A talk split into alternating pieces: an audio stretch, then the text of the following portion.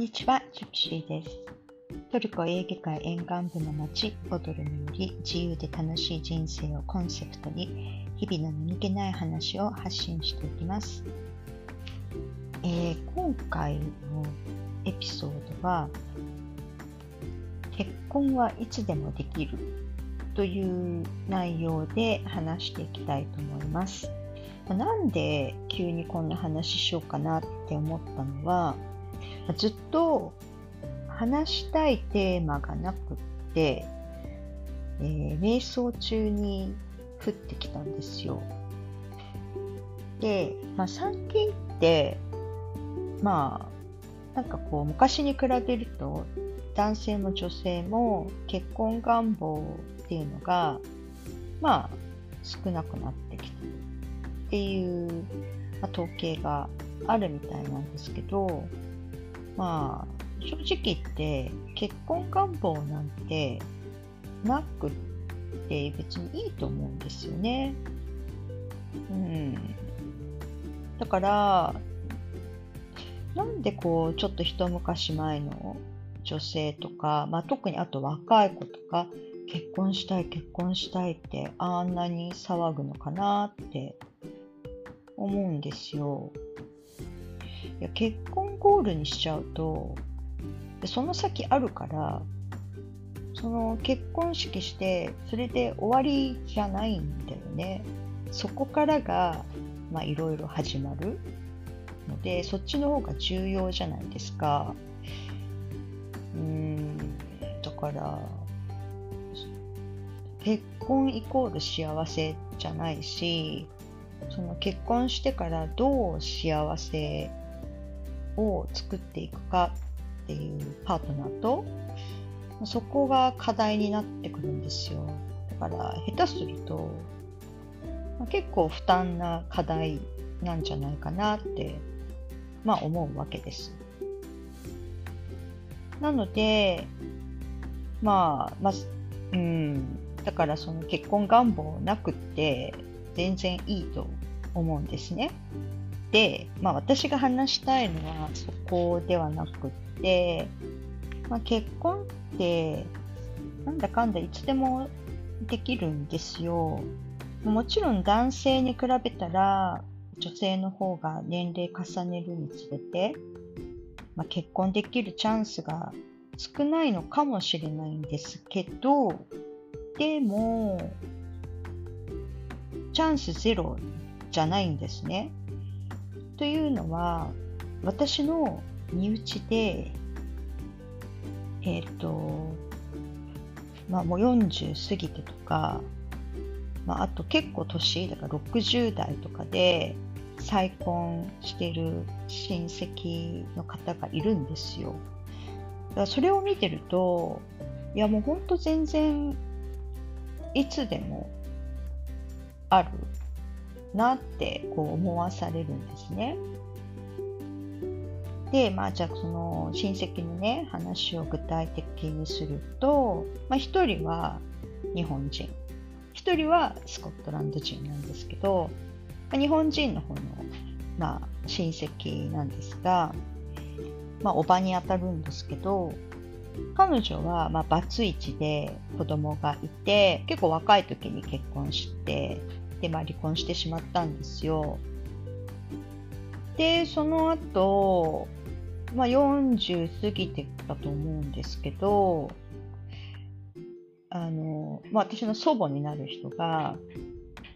あの知り合いから頼まれて、その60代、60歳ぐらいの、まあ、会社の社長の男性の方が、まあ、離婚したので、で、やっぱりこう最後、こう一緒に最後あの時間を過ごせるパートナーが欲しいから再婚したいっていうのでなんかお見合いをしたいっていうことでその祖母がその話をもらってきたんですよ。でその話をおばに「誰かいい人いる?」って聞いたらおばが「私?」って言ってでえー、って周りになったんですけどっていうのはもうその当時20歳近い年が離れてるからでその、ね、相手の男性の方もちょっと若すぎるって言って最初断ったらしいんですよ。もうちょっと年齢がこう近い人の方がいいっていうことで、40代はちょっと若すぎる。だけど、なんかおばは、でもなんかお見合いしてみたいって言って、で、結局お見合いして、結局結婚したんですよ。で、もう本当にシングルマザーになってたから、本当にすごいこの、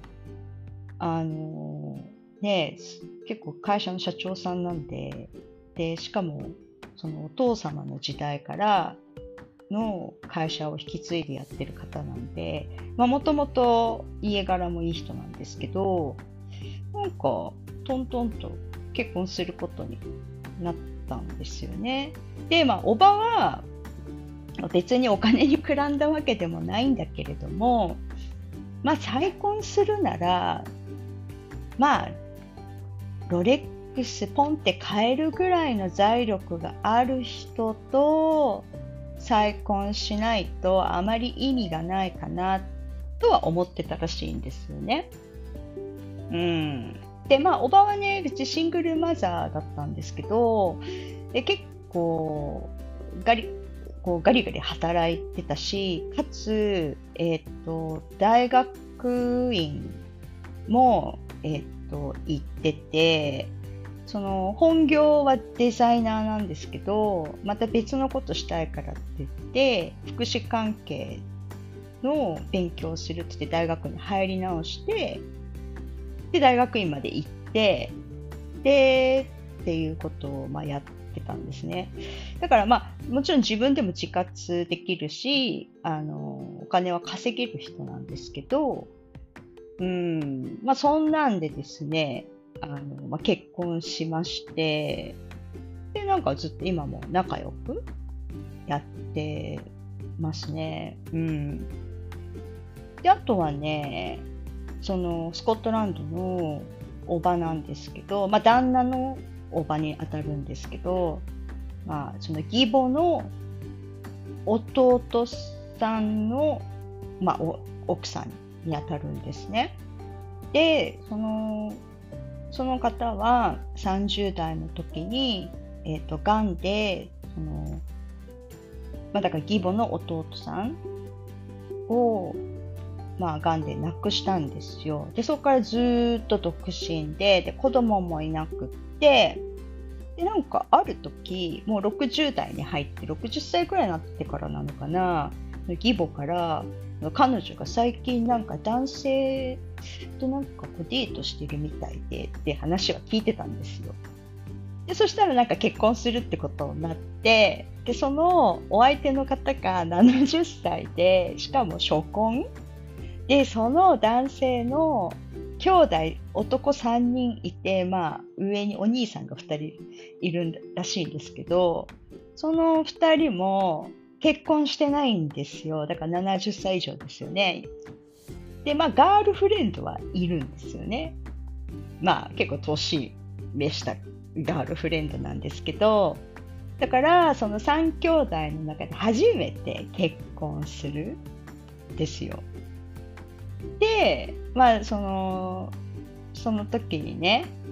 まあ、そのなんか地域でも割と話題になってその結構、まあ、年いって結婚しかも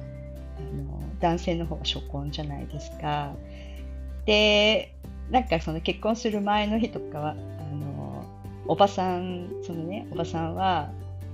義母とかと何人か、まあ、あの、女性たちで、あの、おしゃれして、なんか飲みに出かけたりとかして、すごいね、楽しそうにしてましたけど、私その結婚式行ったんですよ。もうね、もうすごい。もう大体みんなもうなんか60代、70代とか、まあそんな感じなんですけど、ごい飲んで、すんごい踊ってんですよ。もう私ね、途中でホテルに戻っ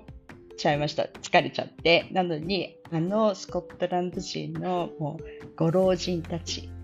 本当に元気でした。あ、そんなんでですね、その後、まあ、結婚式も終わっであちなみになんかそう地元のなんか新聞とかにも、うん、載ったぐらいだったんですけどで、まあ、今もすごく仲良くしてるし私とかがスコットランド戻るとまあ会うんですけどいつも2人で、うん、あのこう会いに来てくれるしすごく仲良くしてますよね。まあ、そんなんでですね本当にそのいつどこで出会いがあって結婚するかなんて本当わかんないんで